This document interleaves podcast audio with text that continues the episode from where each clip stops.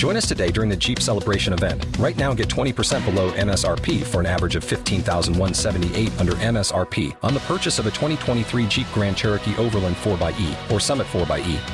Not compatible with lease offers or with any other consumer incentive offers. $15,178 average based on 20% below average MSRP from all 2023 Grand Cherokee Overland 4xE and Summit 4xE models in dealer stock. Residency restrictions apply. Take retail delivery from dealer stock by 4/1. Jeep is a registered trademark.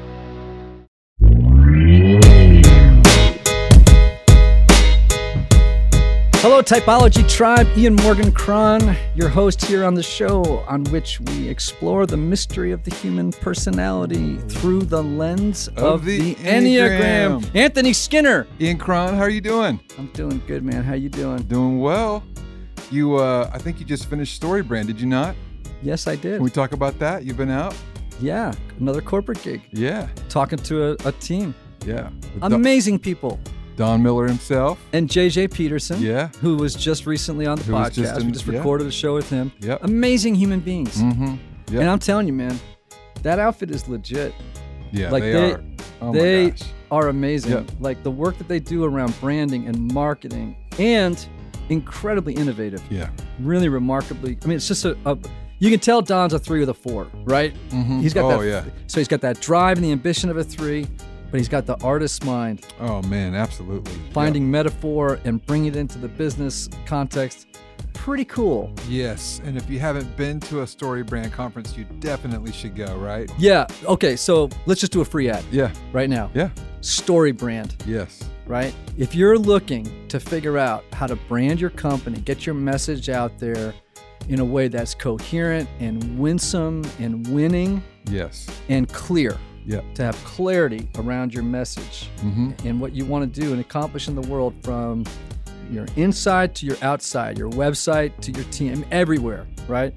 Don Miller, StoryBrand. He's the guy, yeah. Go to their website, man, because I'm telling you, they're the bomb. But absolutely. So I've done a lot of corporate. What? I was going to say that's the free ad. That's the free. Oh, and the actual ad for today's episode is from Michael Cusick. And Restoring the Soul. You know, Anthony, I've had a lot of therapy. Yeah. Yeah. And I wish I could have sort of condensed it. Which I'm thankful for. Yes. I'm sure you had it all. Many people are. Yeah. Many people are grateful that I've had some serious mental tuning. But some people can't do what I've done, which is like spread therapy out over 40 years. Right. Sometimes they need it faster and in a hurry. Right. And who do they call when that happens? Michael Cusick. And? He picks up the phone. He does indeed. That's right. Michael Cusick, friend for 30 years, one of the best therapists I know. And he knows that people oftentimes can't wait years or months, right, of meeting with a therapist week to week to week. For 50-minute sessions, right? Sometimes you're on fire. That's right. And you need intensive blocks. You need a week or 2 weeks of half-day block intensive counseling sessions. And it isn't just for people who are on fire. It can just be people who are just super eager and ready to go. Right. And they want to do a deep dive, and they want to get really right down to the root of what's happening in their lives, right? Yeah. Now, if you fall into that category, you need to call Michael Cusick at 303-932-9777. That is 933 Número 9777. You didn't think I could do that, did you? I was wondering there at the very end. Yeah, no, I brought it home. You had me holding my breath. That's right. Or you can go to restoringthesoul.com and find out more about them, or go to restoringthesoul.com/typology and get your free PDF of 5 ways unaddressed trauma may be affecting your relationship. Oh, wow. There you go. Long-time sponsor, apparently. All right, so I've done all these corporate gigs. One of my favorite of all times. Yes. It is up there in the pantheon. It may be top 2 or 3 of my favorite corporate gigs of all time. Yes. Was with a company called Boosterthon. Okay. And I'm going to let these guys explain to you what Boosterthon is, okay? Because they'll do it in a way that I cannot. Yeah. Right? But I have never in my life seriously had more fun with a group of people than I had with these folks. Wow. Like, I had like, what, 70 or 80 people were there and their spouses. And from the moment I hit the ground, I knew that I was surrounded by more sevens than I will be for the rest of my life. It was like landing in a room full of Tiggers everywhere. Joy was breaking out. I thought everybody was maybe like the tops of their head were going to come off and confetti was going to fly out periodically. Yeah. It was fantastic. That's great. So let me introduce everybody to my friends, Stan and Chris. Hey, guys. Thanks for having us on, Ian. Hi, Ian. Yeah. One of the reasons I loved this thing, Anthony, this event was Chris is a seven. He's the founder of Boosterthon. Mm-hmm. Stan is the CFO, and he's a six. All right. And the dynamic between them was so cool. I said, we got to get these guys on the show, man, because it was killer. And actually exemplified the power and the potential the Enneagram has. Wow, that's cool. For helping companies understand leadership and how people work together and how different types see the world and they complement each other and how when they know the Enneagram, like the difference it can make for their teams and for their whole company. Mm-hmm. So let's jump to it. Chris, first of all, man, I'm really glad you're here. Because like when you walked in the room, I could turn the lights off. It was like already lit up. That's the thing with sevens, man. It's really great. Fired up. Tell everybody what Boosterthon is. Yep. So back in college, I saw the need for a non-product sale fundraiser. Right. So schools had done some of their own fun runs before. Mm-hmm. So, but they do it themselves, a lot of work. I came up with the idea of let's see if we can serve schools. My mom was a teacher for 35 years. So I grew up in an educator's home. Right. How can we host a non-fundraising feel fundraiser? Right. That does the work for them, that raises lots of money, but that also teaches character lessons to students. Right. So the Boosterthon Fun Run was born. The word fun is in the name of our organization. Yes, it is. So wanted to make a difference, wanted to change the world. And that was 17 years ago. And we currently now serve about 3,500 schools, 3 million students. We've raised, elementary schools have profited over $270 million. And we feel like we're just getting started. Got an amazing team. We love what we do. And it's missional and it's exciting. $270 million of fun. $272 million to be exact. I love it.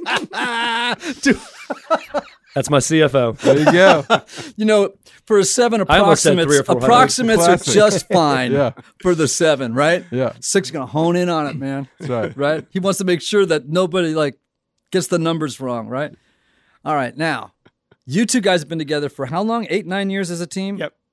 All right. Yep. So tell me how that happened.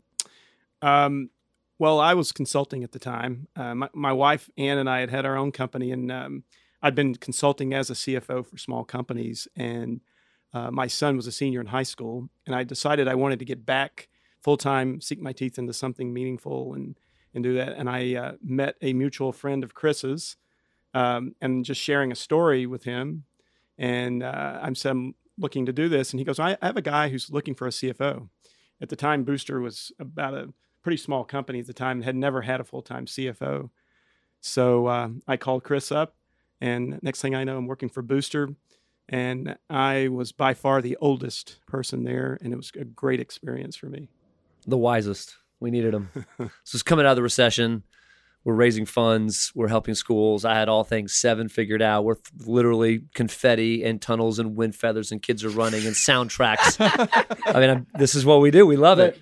And we were about to go out of business. And we had no business model. Right. And I knew that I needed someone that I could trust as a right-hand man to me and a leader that we agreed in values, but that had a completely complementary skill set. I needed the opposite of me in skill, but someone that valued what I valued in terms of serving people and giving life to people and having a positive outlook.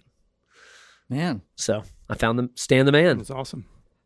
All right. So what I want to do is learn about you two through the lens of each other. So tell me about sixes as you understand them as a result of your relationship with Stan. Wow. Stan, I think, is a very healthy, unique six. We're very aligned on values. He's extremely optimistic. So while he is a risk preventer, he's not an opportunity preventer. And to me, that's what did it. I mean, I did not want someone risky and entrepreneurial like me, but at the time, Stan and his wife had started a business together. He's married to a seven, so that helps. He's had lots of years of experience of knowing one. So the fact that he knew that risk and taking chances and sales and growth is just part of it, he could anchor his skill set of how do we minimize risk and how do we systematize and organize things, sequence things. So that was what made it such a great fit.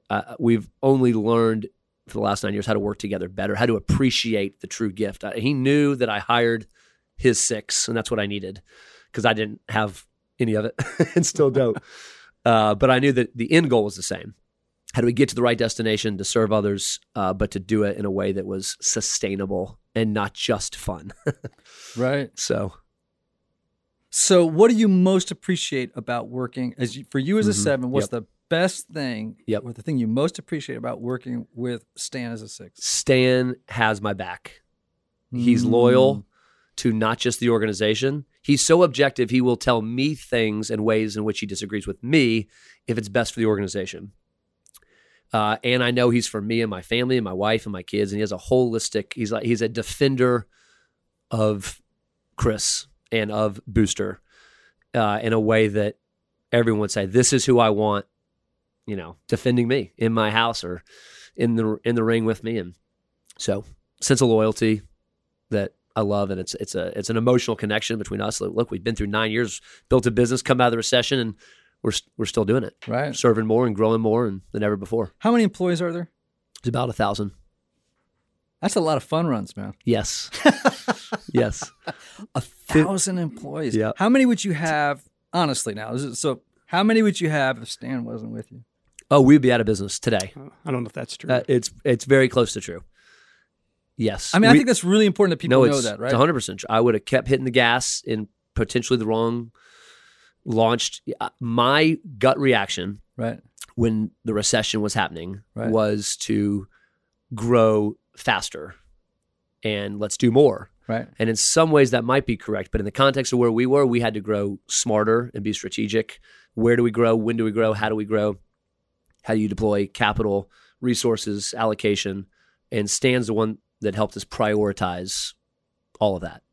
So, maybe we'd be in business, but we'd be a quarter of our size or less. So we've grown 800% in 9 years since Stan's been with us. So wow, that's an intense story. Mm-hmm. Yeah. You have 1,000 employees, and really, I mean, you were actually killing a stereotype that I'm really, really glad about, which is that people tend to think of sixes as being, well, actually, you were laughing earlier, right? Because your wife, Ann, was saying that she used to call you the ruiner. Yes. I rained on her parade. Yeah. Any idea? So I don't know about that. Okay, but hold on a second. So people would maybe, as a stereotype, think sixes would bring an organization down or make it constrict it or confine it. But what you just communicated was that without him, it would not have grown. That's correct. He helped. He did constrict us at the right time and in the right ways. Right. And in doing so, like pruning, right, it constricted some bad decisions. It allowed me to focus. I mean, I'm living in 10 years out and everything's kind of important. How do I sequence it? So Stan helped me think through if there's only a limited amount of resources, we got to really prioritize and focus. So I learned the value of focus in that season by watching Stan and us making these decisions together. Wow. So I love what you said when you came into the room where you plan for adventure and Stan plans for misadventure. We're still doing that. Yeah, we do that all the time. I mean, I just think that's fantastic. It is. I mean, this partnership to me is like just mint. Yeah. For understanding the complementary nature of personalities, right? And when you know the Enneagram, man, it's like you can tune this in so much faster. Just tune it in. So before I move on to Stan, how has the Enneagram helped you guys in business? Oh man. Well, since you did our training, the conversation existed, but having you come and passing out the books to everybody, and then when you do it again in a few months and the entire organization, not just the leadership team, experiences it, it's giving us language that allows us to appreciate all the positive God-given attributes of each individual and say none of us are as healthy as we could be, but with the help, the collective community, we could become even more healthy. And when health exists, trust exists, and therefore success for the organization and our clients exist. I mean, virtuous cycles begin when you know yourself and know others. and you value the diversity of the way we're all uniquely made. And I think you just help pour fuel on that fire. We've always had that underlying belief. You gave us more language to use. You allowed us to laugh at ourselves and not take ourselves too seriously, point out some areas of weakness. And, you know, as much as anything, I think you've helped us personally discover that, you know, besides the 8, 10, 12-hour days, when we're home with our family or relationships, friends, the healthiest version of ourselves can come alive and bring health to communities, not just work. So, continue. It's your book. I know you invented the Enneagram. The Enneagram. That's right. We had heard of it in some ways for years, but the way you packaged and popularized it in a way that an organization can take a bite and put it into our leader development program and our HR team in such a way that it's become a conversation. And because we championed it from the top and said, this is, knowing yourself is great, wherever you are on the spectrum. Yeah. Healthy, unhealthy, knowing that it's about the direction, not perfection, and what trajectory we're going in. And we're all collectively building the culture we want to bring out the best in each other. Right. We value culture as much as any organization. I think we achieve success for our clients because we have incredible team members because of the culture that they all, 1,000 of them, uniquely add to. And knowing who they are, valuing one another, seeing the best in each other just creates really dynamic conversations that we grow into and make us better. So it's so interesting. One of the things that I sort of gauge is a sign of health in an organization, and this is legit, right? If this is missing, then I worry about the company I'm working with. If there's no laughter, that makes me very concerned. If I'm in a company and there's no laughter, I'm like, uh-oh, something's wrong in here, right? Yeah. Or if it's very muted, you know what I mean? Like, and I bake into my calculations that different companies attract different kinds of people. And so it's not like, but if there's no sense of joy in the work or in the culture, then I know we've got a broken company, right? And I'm telling you, man, you're like the happiest, most fun company I've ever worked with in my entire life. So if that is any gauge, man, your company is going to grow a lot faster than it has because there's so much joy. I'm sure you're... It's true. I'd love to see your employee surveys, man, because I bet you they probably all say the same thing. Really good. They're at an all-time high. Really? Yep. It's awesome. Stan, now we're talking about, he just spoke about you, all right? Right. So talk about your relationship with Chris through the eyes of a 6 and your experience of him at Booster. Well, when I started the company, I'm married to a 7, but when I started with the company, I was just amazed at Chris's enthusiasm and his optimism, and the way that's what's carried the day for the company. Without Chris here, he sets the tone for the culture. And as I moved into this position, I tried to balance my need to go to the safe spot as a 6 would do, versus not stymieing or putting the brakes on or stopping this Booster train that we had going. So it was a little bit a feeling out when I started with the company because Chris is so dynamic. Chris could convince you. I'll give you an example as a 6. When I was doing in the interview process on my 50th birthday, Chris convinced me to jump off a 40-foot cliff into water, something I never would have done otherwise. And so Chris is so persuasive. I want to be there as a 6, not to stomp on that, but to go along with it. And so as I took the job, I realized that I did need to put the brakes on, but Chris is so dynamic and his ideas that have carried the company forward, I didn't want to put those out either. So it was a dance for me for us to gain trust with each other so that if I tapped the brakes, he trusted that. And if he said, we need to go forward with this, I need to trust that. So as we move, we've grown into this really solid relationship over the last 8.5 years where we know each other really well, and the level of trust is as high as it's ever been. And Chris is so dynamic with that. I trust his judgment with everything that we put forward. So it's been a remarkable experience for me. It's been great. Man, you know, it's so funny. You were just about enthusiasm. And I don't know if I've ever said this before, but you know what the word enthusiasm means in the original language, right? In theos. Did we have this conversation? No. So it's such a beautiful idea of in God. Right. Yep. And so, I think enthusiasm, right, is a word we don't actually take seriously enough, right? It's our company. It's value number 2. So everywhere in our office is the word enthusiasm. What are the values of the company? Just integrity. Yeah. Enthusiasm. Yeah.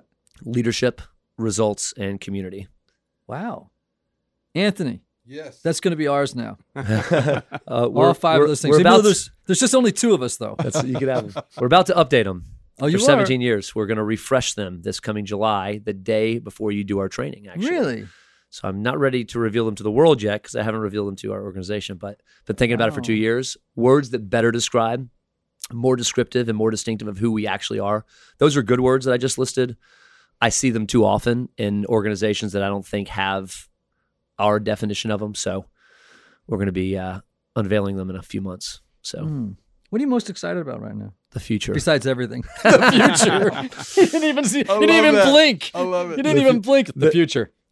So as soon as I got your book, what, a year ago, and I literally, as soon as I read this sentence, I said, I'm calling Ian and seeing if he can speak to our company. When you describe the 7 and one of your phrases is, the future is so exciting, I can hardly wait for it to get here. I'm like, that is me.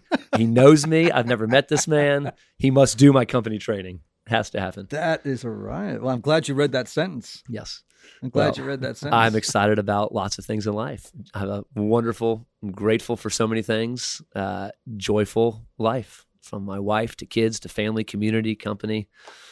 But I think about and most excited about what's coming, providing opportunity for my team, how we can serve our clients more. I'm thinking about the future all the time. Right.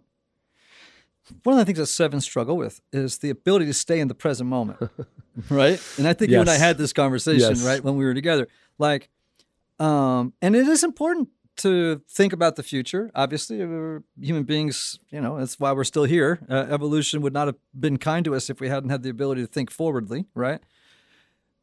Do you see the value, and how do you stay in the present moment instead of having your head always in the future? Wow.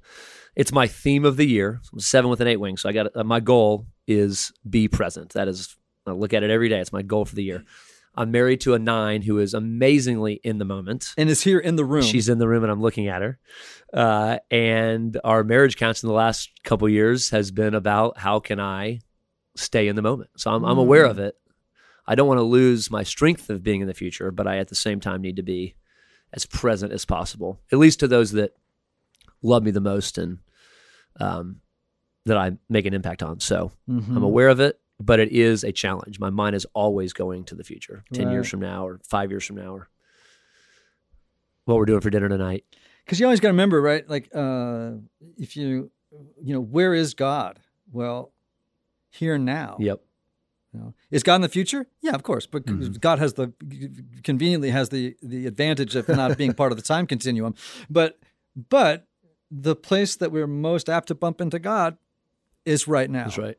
In this moment. And sometimes we miss out on God if we live either in the past, like 4s do, like me. We live too much in the past, right?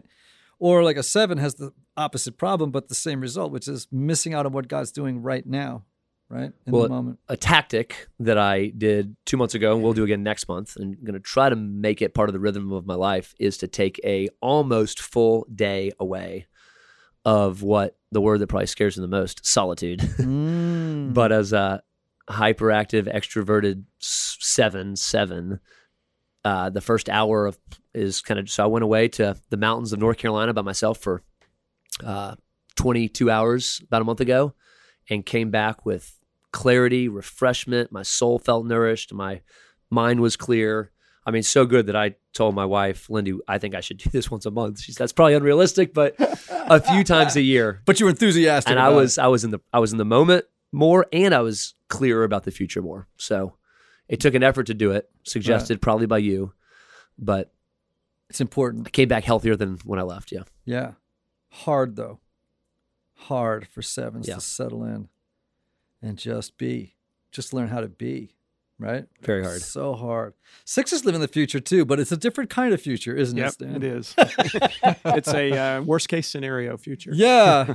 The future is not all bright. The future is not all full of fun and adventure. It has all kinds of potential negative possibilities.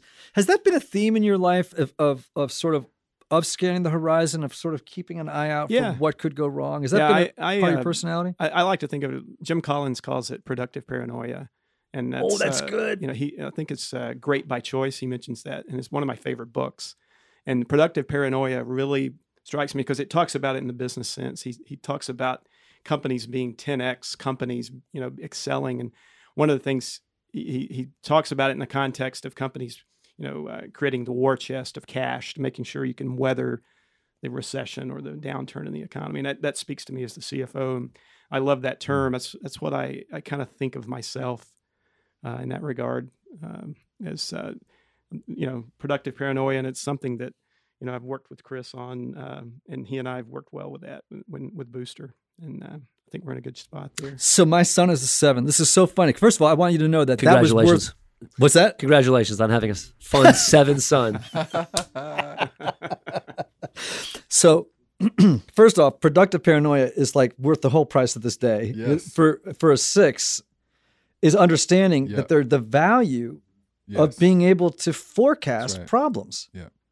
And it can be productive. It doesn't have to be a bummer. It can actually be an incredible value if the 6 is healthy, right? Because productive paranoia is different than just muted pessimism. Mm-hmm. Yeah, you know, it doesn't have to be that, right? I love productive paranoia. Listen to me, 6s, you should all be productively paranoid. We need productively paranoid people in the world. But my son, right? So you're productively paranoid. I talk to my son, who's a 7. I say, he suffers from pronoia. And pronoia is the delusional belief that everyone is plotting the next fun thing to do for them. That's pronoia, right? It's true, right? Yeah. It's like the world is conspiring something fun. All of us 7s are. That's right. Yeah. Well, I think 7s have FOMO and 6s have JOMO, joy of missing out. Is that right? I think so. Yeah. That's hilarious. FOMO and JOMO. Yeah. I'm feeling the name of a podcast coming up. Do you know what I'm saying? I'm feeling one. FOMO and JOMO. I think that'll be good. I think that'll be all right. He's over here going, no, I don't think so. Yeah. I don't think it would be all right. So here's a question. Now let's get down to some personal stuff here, because you guys are dear friends, right? Yeah. What do you know about Stan or that you wish he knew about himself and believed? Wow. That's a good question. Yeah. Man, Stan has so much life experience and wisdom, which is why one of the reasons I hired him. He's 20 years older than me. He's 20 years more organizational business wisdom. So he can reflect on good times and bad times and a variety of organizations he's worked in, a variety of different people he's worked with.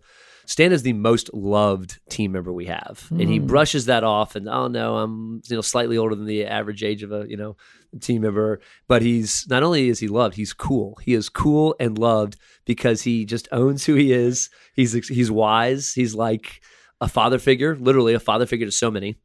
Stan's office 3 days a week has someone in it for lunch that's learning about, hey, tell me about my personal finances. How should I budget? I'm thinking about starting a family. What do you think? Give me some marriage advice, because they know he's trusted. They know he's wise, and he's reluctant to give himself credit for how wise he is. Mm. Yes, I am reluctant. How do you feel when? How did you just feel when he said that? I don't like the spotlight, and I'm grateful for that. But I love it that you say that, but I'm uncomfortable of that spotlight. Why is that? I don't know. I don't know. So actually, that's out of the literature. Actually, that answer that you just gave. Oftentimes, 6s don't like the spotlight because the spotlight attracts attention, and sometimes 6s they like recognition, but not too much, because the nail that sticks out gets hammered. So it's like, give me some, but not too much, So there's a little bit of that sort of, that kind of could endanger, put me in a place where, my safety and security get thrown at risk if I stick out, So sometimes are you guys resonating with that? Or I'm talking to wives here for you, those you can't see. I mean, Lindy and Anna are in the room. I mean, I think that's true of 6s, So right now let's reverse the question.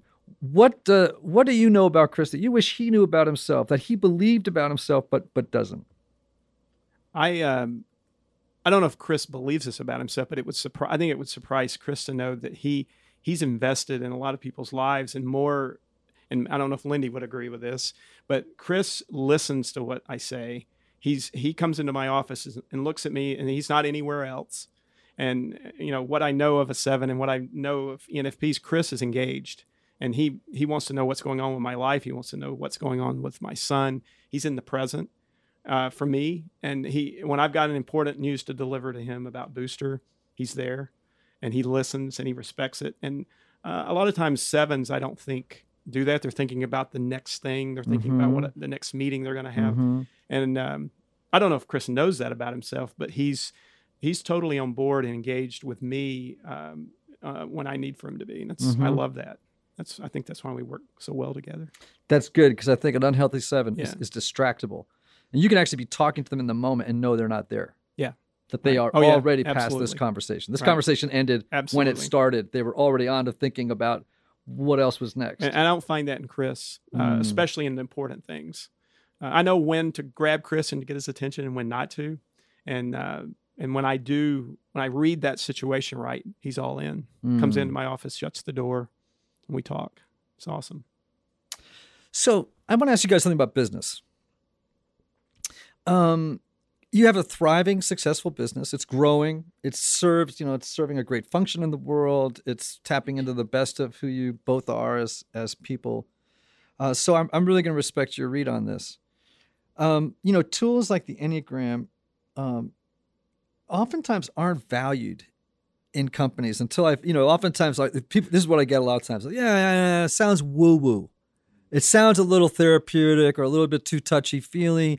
We want something that is about the bottom line. We want to bring somebody in that, Now, that's happening less and less as companies realize that particular kind of worldview has risk, right, involved.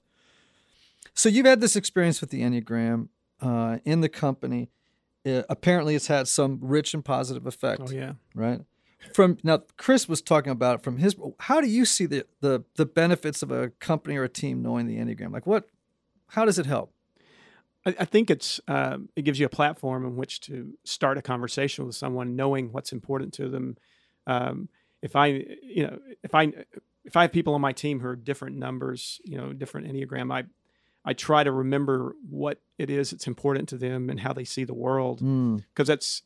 With that, you can motivate someone properly. If you don't know that, I don't think you understand how to motivate somebody and get them to do their job you want them to do. So if a guy came to you, a CEO of a company or another CFO, and said, hey, we're thinking about having an Enneagram teacher like Ian or somebody else come in, should we do it and why? What would you say about the why part of it? The why is because it creates you mentioned earlier, if you walk into a company that's not laughing and not have a lot of joy there, I think it's because people don't understand each other. They've got the agendas of the numbers, and they're not getting it. And I think the seminar that you gave to our company was phenomenal, and it was in fact life changing for me, both personally and professionally, to see that, because the Enneagram does something different than a lot of the other personalities. You get to know yourself better, and the thing that appeals to me is that it reveals your unhealthy version of yourself. Right, and I don't think a lot of other personality types do that, and that's, it's hard. When I took the Enneagram and I read about the six, I my first response is, I don't want to be this way. Sure. But by the same token, understanding yourself and understanding your unhealthy self is hugely important. Right, that's what I liked about it. Yeah. Same question. What do you think, Chris? Oh, I got lots of thoughts on this. So we got into the Myers-Briggs a lot a decade ago. If you walk in our office, everyone has their name, their title. So it says Stan Holcombe, CFO, year started. If you say years of the company, you got to keep updating it. So you say the year started, and then underneath it, their Myers-Briggs. When you come in July, we will add to that their Enneagram. So it'll be on every. So I mean, what we've been used to is, there's the ISTJ with the door closed. That means something different. The ENFP's door is open, right? So that's been the language. Enneagram, we feel like, complements that, gives the I mean, we're in, at the end of the day, especially in 2019, this is a war on talent. Like, where do we find the greatest people? And then once they're on our team, if we can get them on our team, how can we attract them? And how can we unleash their potential for their engagement, for their good and the organization's good? And the answer is culture. If you have the best culture, you will attract the best talent. And this is what I think about more than anything else. How can we have America's best organizational culture? And you can't have a great work culture or a healthy culture if you don't have healthy people. Right. And I mean, all we are, our culture is 1,000 individuals with great unique gifts. And if I could do something to inspire, bring them together, create conversations they can grow into, move them in a direction for the common good, for their good, not only will it make them better personally, it will also improve the organization. It'll create a place that I want to work at, that I want my kids to work at one day. So, I mean, as being a privately held organization, that's just my wife and I, we don't have to report to Wall Street. We have a very long view. We want to do this forever. I want an organization that I want to work at, she can come to, my kids might want to work at one day, which is filled with just remarkable people that are healthy. And the advantage, my vision has always been, even pre-Booster, I want to change the world. Well, how do I do that in the lives of individuals? There's any way I can move the needle where their work environment can somehow affect their non-working hours, make them a better husband or wife or father, mother, friend, then to me, that's a home run. Man, that's huge. I mean, that is huge. And partly, I mean, part of the reason I love that answer is I find that the most forward-thinking, track record proven leaders are people who care about their people beyond the workplace. That they understand that they're not just leading, they're stewarding. And that they have been entrusted with people's lives that work for them, you know? And that that people are more than producers, right? They're not this, I mean, they bring their lives with them. They bring their heartaches, they bring their worries, they bring their anxieties, they bring their weaknesses, they bring their strengths, they bring their joys to work every day. And those have to be baked into the calculations, right? If you're going to create a great team, a great organization, where people can grow into their fullness of their whole person, you know? I mean... Yeah, and I'll say that, and I've never worked in an organization more committed to that, and Chris leads that, and it's his passion, and that's what makes... That's Booster's secret sauce. It's, right. Well, that's why you're at 1,000 people. Yeah. You know what I'm saying? Like, that's why you're growing, man. Because things that are unhealthy don't grow like that. You know what I'm saying? They just don't. And that's really, really powerful. What's fun is not just see the growth of the organization or the growth of numbers of team members, but for me to see a team member that remember when they started when they were 22 and see them now at 26 and think, you've grown 20 years of wisdom in 4 years because you're surrounded by the right people and the right culture. Right. I think the biggest testament to that are those team members who leave us for, and we take pride in launching people into launching our team members into, you know, bigger and better things in their life for something that fits better.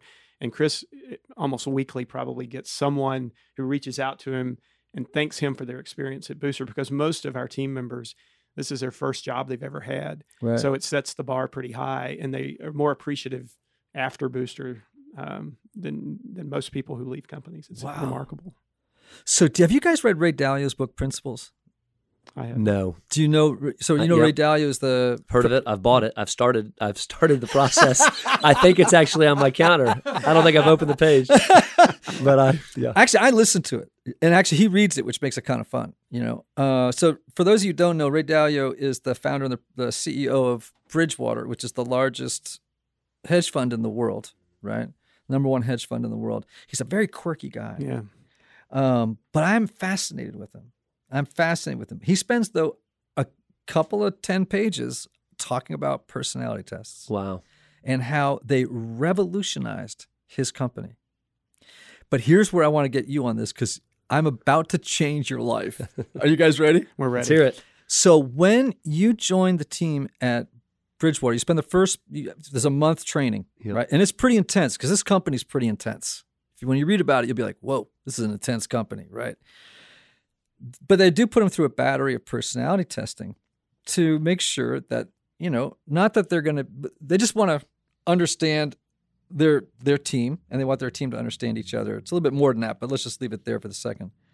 When they know it, right? They know, let's say they're Enneagram type or they're a Myers-Briggs type or whatever. They make a baseball card. I love it. Well, we need those. You made baseball cards. It was like a decade ago. We need to do it again. It's been a while. Yeah. Okay, no. So on the baseball card, they literally have the person in a baseball outfit with a bat. Hold on a second. And under it is like their name, their Enneagram type, their Myers-Briggs type or whatever, their Colby, their DISC, whatever it is. We've done them all. And they're also in their team computer. when they're creating teams, sometimes they'll get their baseball cards out. Chris and I love baseball. Stan, let's just make the executive decision right now on the air. We're doing this next year. In. Perfect. Can everybody wear a Braves uniform? For everyone in the for everyone in the company. Yeah. I love it. And then you got to make it available online. People can go through the baseball cards. You know, this is great. And my sons are now into baseball cards. I'm coaching two baseball teams. This is it. Yeah. It's the best idea. Thanks for having me on the show to give me the idea of baseball cards. Done. I love it. Get ready, Booster Nation, if you're listening to this. Oh man, that is too funny. I had to bring up the baseball cards. I thought it was like I thought it was perfection. So what's in the future for Booster? I want to know. Like you've alluded to some things, but what are the things that you're? Let me ask you this: what are you most excited about? What are you most anxious about? Like, what are you most excited about? What are you most anxious about? I'll probably find a way to dodge the anxious question, or at least forget. Don't worry, I'll hold your feet to the fire. As I'm answering this, I'm a four. I can hold your feet to that fire. Yes, you can. You did that. Well, twofold. One, big picture. I am excited about, over time, becoming the best culture in America that fuels people, inspires people, and ultimately changes the world, and does so just as much through their personal lives as it does their professional lives. What I'm excited professionally, tactically, there's 100,000 elementary schools in America. We're currently working with not quite even 4,000, and we're the largest organization in our space. And that's not including middle schools, which we're piloting right now. We currently do fitness fundraisers. But I think what schools really want is not just meet the short-term need, but to have a problem solved. So we are in the middle of transforming ourselves from just a fundraising company to a school solutions provider. What are the outsourced, non-academic things that your school does that we could do better or cheaper or in a way that's maybe more aligned with their missions? So we're exploring not only moving from just 3,000 or 4,000 to 50, maybe every school in America one day. We've served schools, by the way, in 47 states. And the goal, I've made a challenge to the company, we want to hit all 50 by July. So next time I see you, hopefully we've served schools in all 50 states, but middle schools. And then the technology platform we're developing, can we serve organizations that are not schools and help them raise funds with all of our really unique proprietary software we've been building? And then at the same time, are there other solutions? A holiday shop, a spiritware. We have a Booster Spiritware. It's our spiritware company. And we print 2.5 million t-shirts this year. And then we're getting more into promotional products. And so what are ways we could take the non-educational stuff away from school so they can focus on education, right? And we can serve them. And in doing so, we're involved in the community and helping these schools in various ways and inspiring them to change the world, which they're already doing. Fantastic. What are you anxious about? I'm living in my mind in 2025 right now. I am anxious that we don't accomplish what I said at the rate in which I want to accomplish it.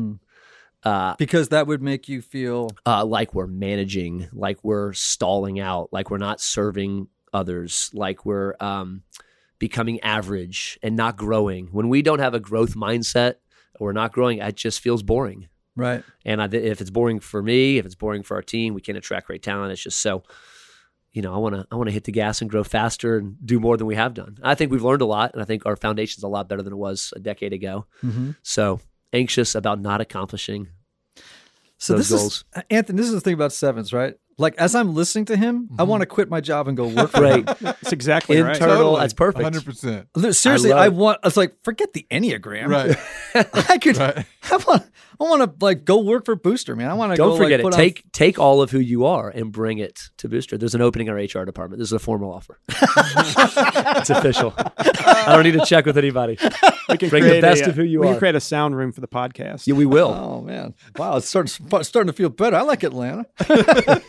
Nothing wrong with Atlanta. Great restaurants. No, it's really good. I like Atlanta. What? So for you, Stan, what are you most excited about now? What doesn't make you anxious?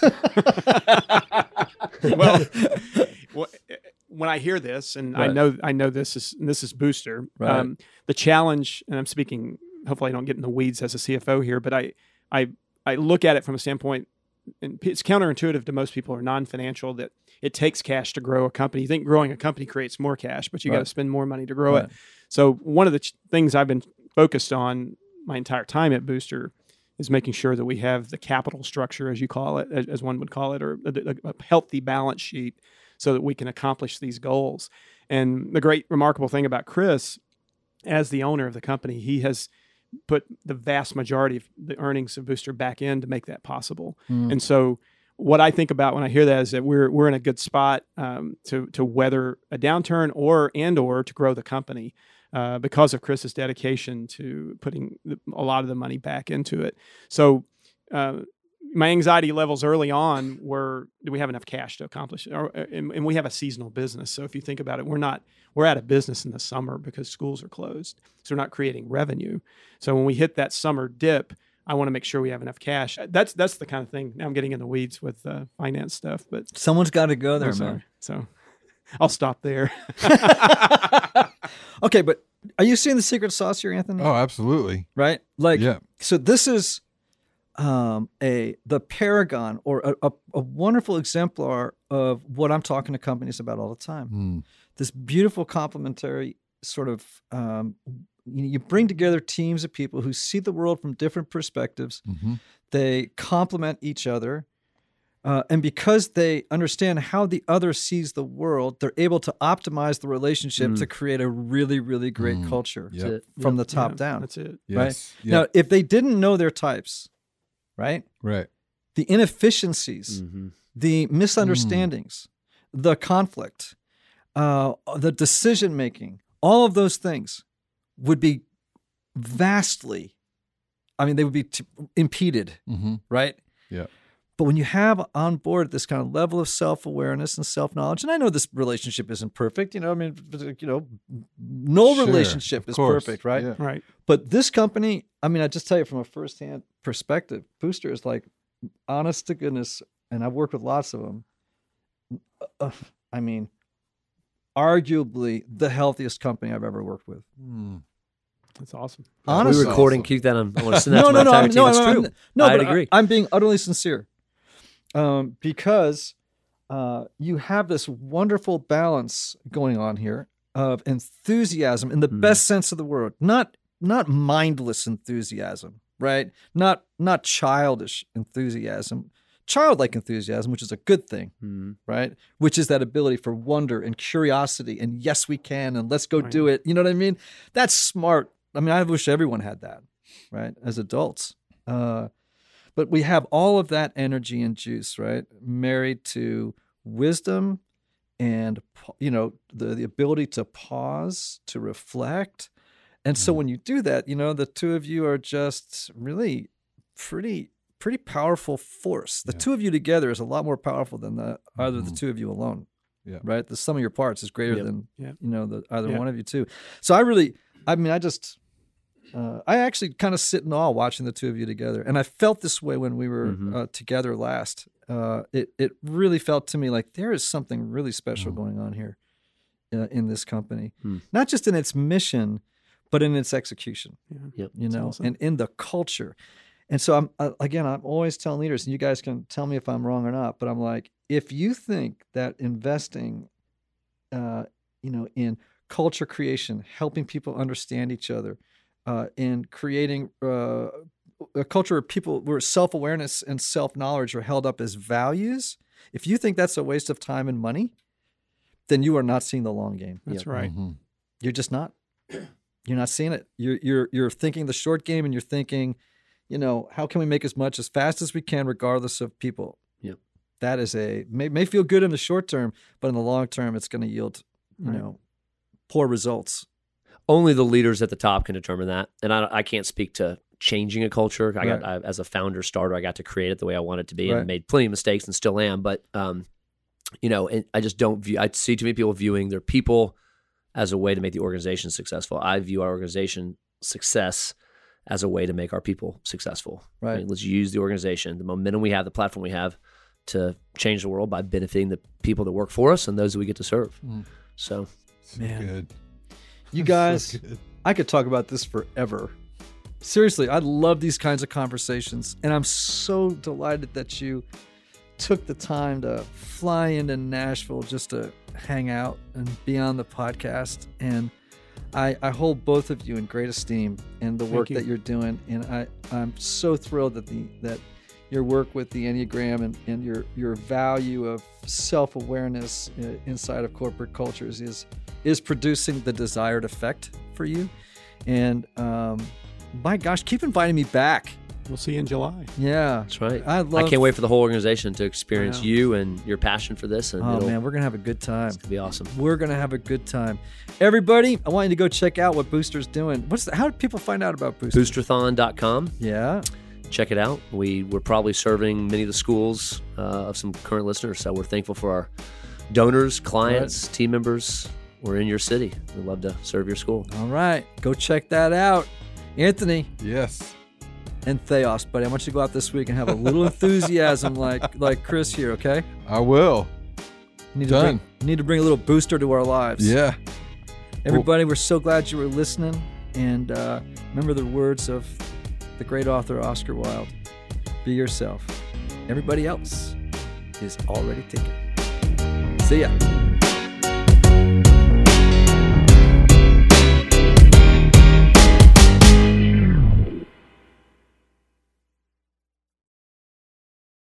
If you own a vehicle with less than 200,000 miles and have an auto warranty about to expire or no warranty coverage at all, listen up. CarShield has a low-cost, month-to-month vehicle protection plan that covers more parts than ever. Visit carshield.com/audio to find out how you could pay almost nothing for covered auto repairs. Drivers who activate this vehicle protection today will also receive free roadside assistance, free towing, and car rental options at no additional cost. Get your free quote today at carshield.com/audio. That's carshield.com/audio.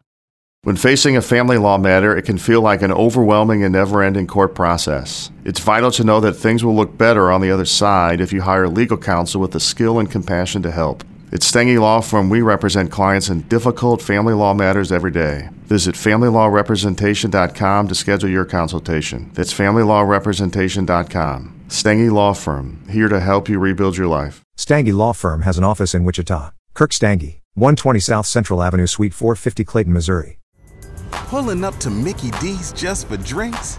Oh yeah, that's me. Nothing extra, just perfection and a straw. Coming in hot for the coldest cups on the block. Because there are drinks. Then there are drinks from McDonald's. Mix things up with any size lemonade or sweet tea for $1.49. Perfect with our classic fries. Price and participation may vary. Cannot be combined with any other offer. Ba-da-ba-ba-ba.